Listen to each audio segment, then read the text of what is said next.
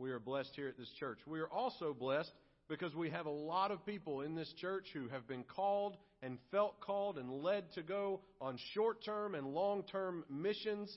And I told you guys December is a missionary type of month because we have a missionary type of God. So this morning we have the privilege and the honor to hear from one of our own, hear about the mission trip that she took to the Middle East. So if you would join me in welcoming Loni Blatz to the stage to share with us.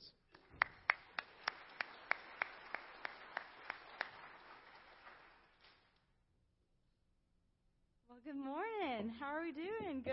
Was so beautiful, choir. Oh, my goodness. I'm going to set a timer so I don't go over. Just give me one second.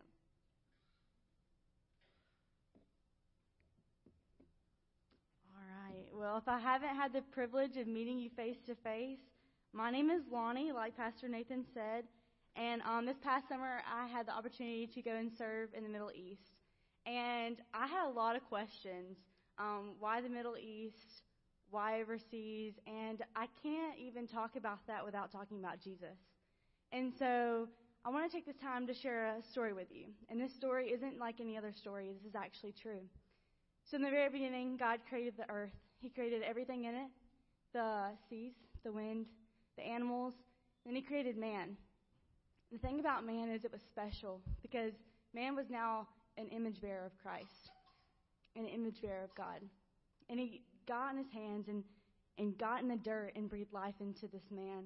And therefore, there was a connection, a personal connection with this man and God. And he told the man he can't eat of he can eat of anything except for this one tree, the tree of good and evil. And we all know the story. Um, Satan came in the form of a serpent and whispered into Eve's ear and said, Did God really say not to eat of this fruit? And she did, and so did Adam. And that's when sin crept into the world. And because God is so holy and so righteous and so perfect, man can no longer be in the presence of God. But God wanted that community with his creation. And so he made them close, sacrificing an animal. And that was our first blood atonement sacrifice.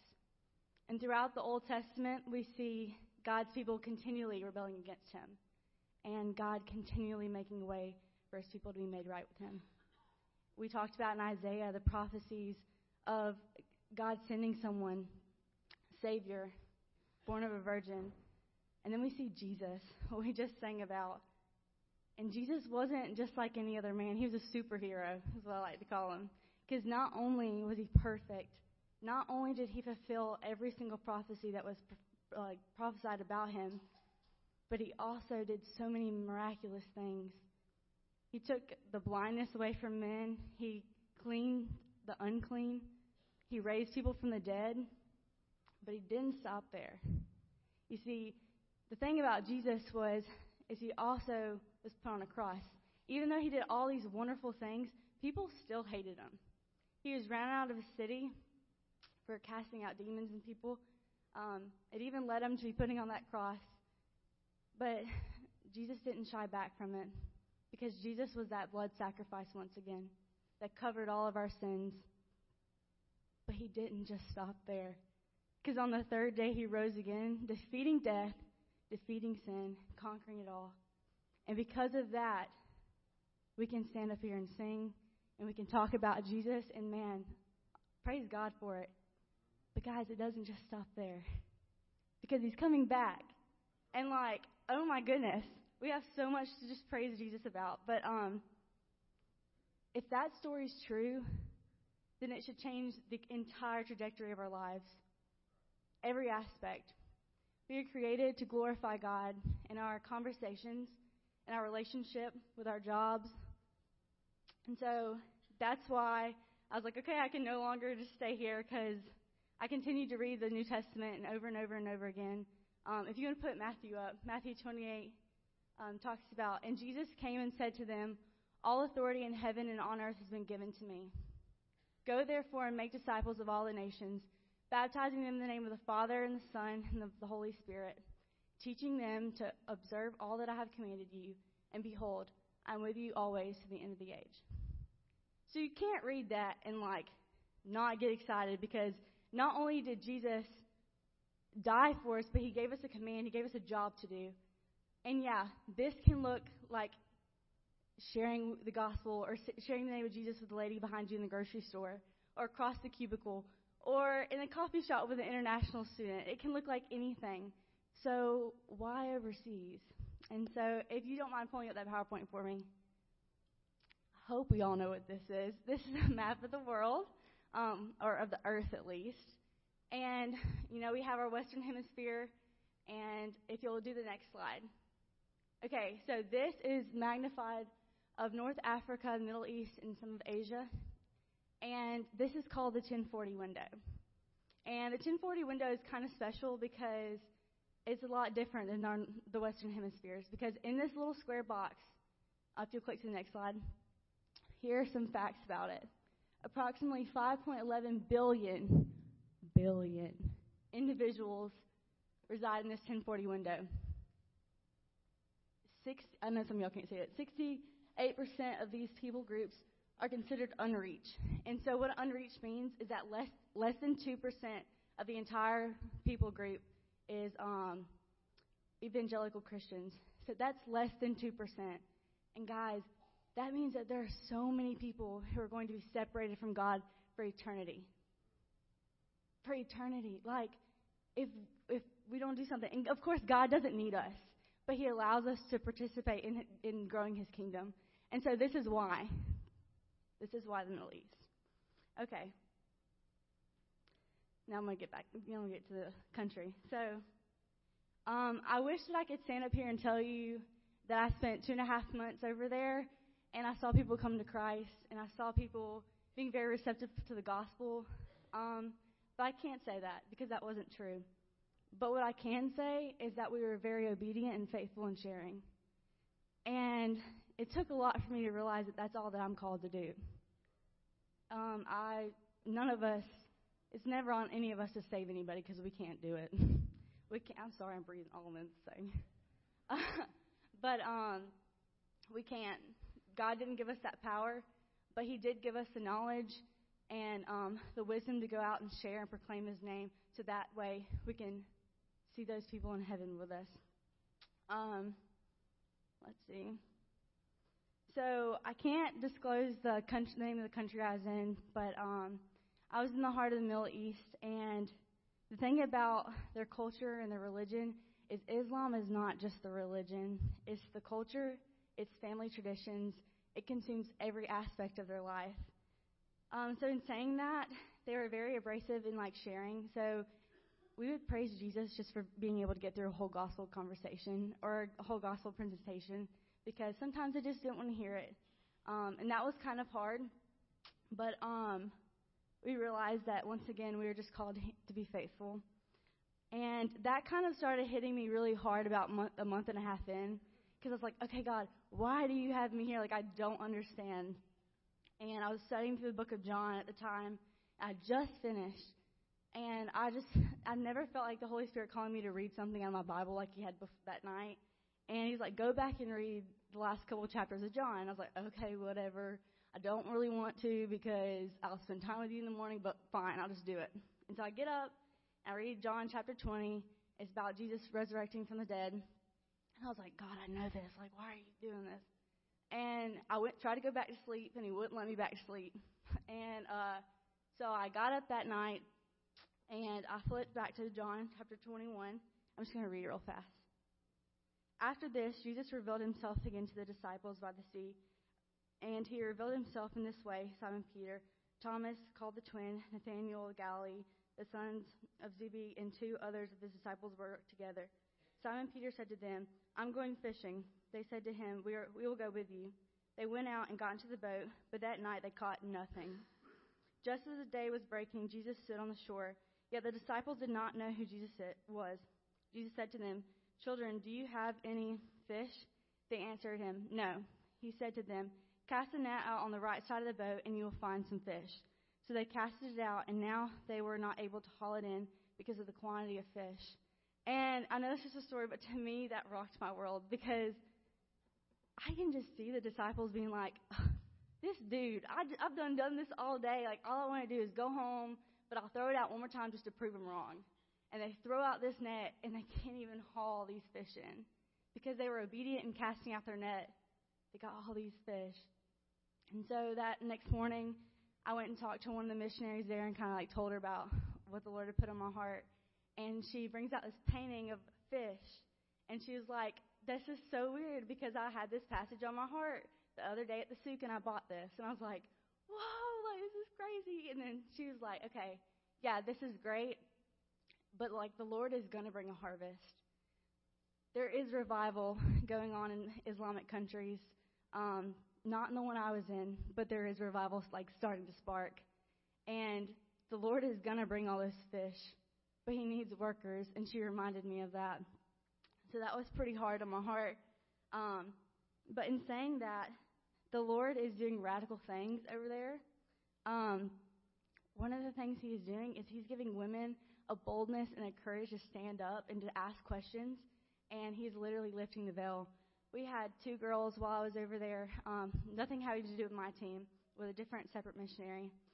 She, uh, two girls accepted Christ within three months, and that is insane because another group there had been there for 10 years and seen one person come to Christ. And yet they said every second of it was worth it because all they were called to do was be obedient. But with this girl, um, she went out with her family to the desert one night, and they or dune bashing like that's what you do for fun. And um, when they were doing it, religion started coming up in the topic of conversation, and the girl was like, "Well, what if Jesus is the Son of God? Like, what if he really is God?" And the father was like, "Don't say that again." Da da da da. And she's like, "No, but seriously, like, what if we're wrong?" And the uncle walked up to her and threatened her life, and told her that he'd leave her in the desert. But the thing about that one step of obedience in her asking, two of her cousins were listening and they started asking questions. And, like, guys, if that's not faithfulness and the Lord putting people there and using people, I don't know what is. Um, so I say that to say God is doing radical things. The harvest is coming, but the workers are very few. Um, one thing that's been asked of me like is the safety question, and I totally get it. Like I, I'm not ignorant to that fact. Um, but as I studied the Bible and I continue to, I have realized that the Lord never promises us safety. Um, he never promises us an easy life where we can just get by. Um, these things are things that our American culture said that we need, not Jesus, and all we need is Him. Um, if you actually like read the stories in the New Testament, we see people suffering for the sake of the gospel. Um, I don't know when we developed this idea that Christian life is supposed to be comfortable. Uh, I'm sorry. what would happen if the body of Christ stepped out of our comfort zone and tried to glorify God in every aspect of our life? No matter how much money we make, no matter how much schooling or education we seek to have, we can never make a difference just like like let that sing in. You can never make a big enough difference to change the world, but Jesus can.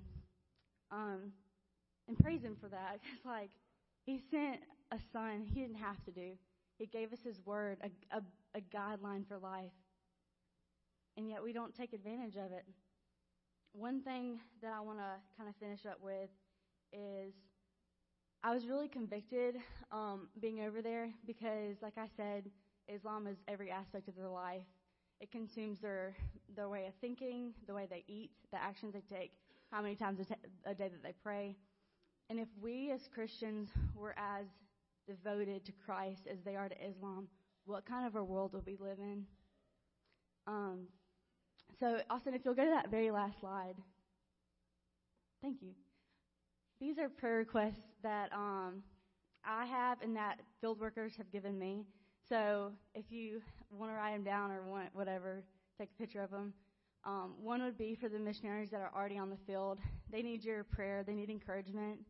Um, second would be that 1040 window because we need to see the gospel move over there. We need to see accesses of um, Bibles and of gospel conversations.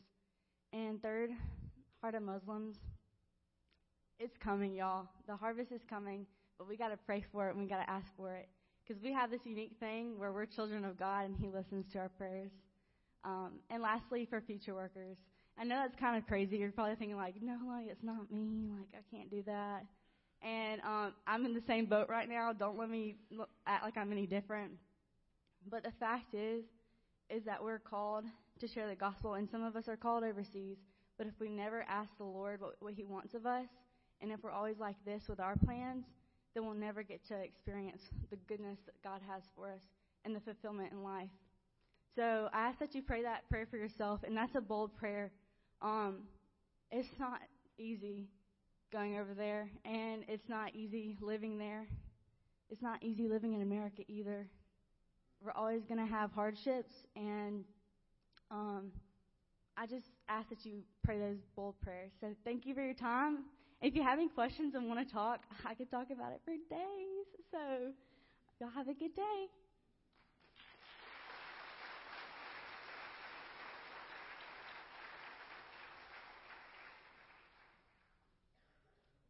Peyton, leave that slide up there for me. I, I, I was going to go back to Isaiah 9 and, and do like a little nice wrap up and some closing remarks, but um, the things that Loni said and, and some things that I was able to sit in Damon's Sunday school class uh, this morning, and he was talking about Daniel and Daniel being countercultural and continuing to pray three times a day. It was the Daniel in the lion's den story that we're all very familiar with, but Daniel chose to be countercultural by praying and opening his window, facing Jerusalem, and, and praying three times a day. He knew that it might mean that he would be punished, but he didn't care. He, he wasn't overly active, he wasn't underly active. He continued in his same routine. And now Loni has injected into all of our hearts and into our minds the 1040 window. That's a latitude and longitude, that window of latitude and longitude. So I, I, I wonder how we might be countercultural, what countercultural might look like for us the way that it was for Daniel. That's the question that Damon posed. What would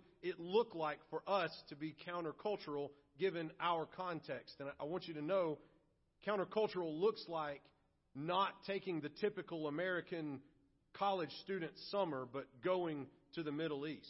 Instead of thinking to yourself, like totally where could I go? Like I just I don't even know. Like do I want to go to the beach or you know like I could go to the mountains and go skiing? That would just be fabulous. I could just have a great time. Where do I want to go on my free time on my vacation? Like what do I want to do for fun? Instead of talking to yourself like that and thinking along those terms, maybe countercultural looks like where's God sending me over my break? Maybe countercultural looks like now that I'm able to retire, where is God sending me for the first year or two years of my retirement? How can I use all of this free time now that I am retired not to only spend time with my grandkids, but to further the gospel? Maybe graduating from high school, your question is not, where would God have me to go to college? Where would God have me to spend the rest of my life in my career here in the States? But maybe your question is, does God want me to spend every Christmas break and summer break on mission somewhere? Does God want me to take a break from college for the first year and go on mission for a full year? And parents, I know that might not be a popular message for you to hear, especially if you have students who might be about to graduate, but that's countercultural in our society. People that look like Jesus freaks, that are sold out for Jesus, who really get it and don't just show up to church from now and again. That's countercultural. And that's actually what we've been called to. That's what Loni was telling us. That's what they're singing about a Jesus who came from the comfort and glories of heaven and was willing to be dependent on a human being for his sustenance. The very one who formed us from the dust was willing to be cared for as a baby. That's radical. That's countercultural. That's a missionary God. And He's called us to be a missionary people. Maybe at your work, maybe to your neighbor, maybe to your family and friends, maybe to the 1040 window. So Peyton's going to leave this up here. I'm going to pray for us, and I'm going to encourage you to look at these four things on these screens. Stand where you are and pray. Bow at your pew and pray. Come to the steps and humble yourself before God. There's nothing special about these steps, but there is something special about hitting your knees and coming before your church family to say, I'm praying for the field workers out in the 1040 window. I'm praying for the lost people in the 1040 window. I'm praying that God would give visions and dreams to the Muslims, that they would seek out the missionaries looking to find Jesus. I'm praying that God would raise up future workers, or maybe God would raise me up if that's the call on my life. So I want us to have a time of response, and I'm going to ask very pointedly that you respond by praying these four things this morning, however the Lord may lead. Let me lead us in prayer after I close that time out. Will you please stand? Jason will lead us in a song, and will you respond to the Holy Spirit? Let's pray. God, we do pray for field workers. We pray for those who are out on mission. We pray for the Harpers. We pray for Johnny Moss. We pray for um, Ryan and Mackenzie, Lord. We pray for their family. We pray for Eric Bledsoe. We pray for all of those, Lord, that we are supporting on mission. We pray for Warren and Kimberly Chan, Lord. We pray for these who are out on mission for you. We pray for Reed Skinner, Lord, for numerous missionaries who are out there giving their lives for you, God, on the forefront of the battlefield. Father, that's what it looks like, God, for us to truly follow your message, to hear your heart for the nations, and to go. So, Lord, we pray for them. We pray for strength. We pray for sustenance. We pray that you would help them to persevere. We pray that you would help them to endure. We pray that souls would be saved. Lord, as they get discouraged, as they feel lonely, we pray that you give them victories, God. Lord, just like Loni said about those young women asking questions, victories, Lord, where they can see that they have been effective by your Spirit and by your power. Father, we pray for the 1040 window. We pray, Lord, that you would move in that window, Lord, that there would be a flip of the statistics, God, that instead of less than 2% of people hearing about your word, less than 61%, Lord, not even hearing the gospel in the span of their life, we pray that those numbers would be turned on their heads. Lord, we pray for the hearts of Muslims that you would save those who do not know you as Savior and Lord, who do not understand that there is one way, that there is one truth, that there is one life, and it is Jesus of Nazareth, the Christ, our Savior and Messiah, that it is you and you alone, that salvation is found under no name in heaven, on earth, or under the earth except by Jesus. Lord, we also pray for our hearts. God, that you would raise up workers, that you would raise up workers from among our church that we would be submissive, that we would surrender all to you, just like we're about to sing, Father.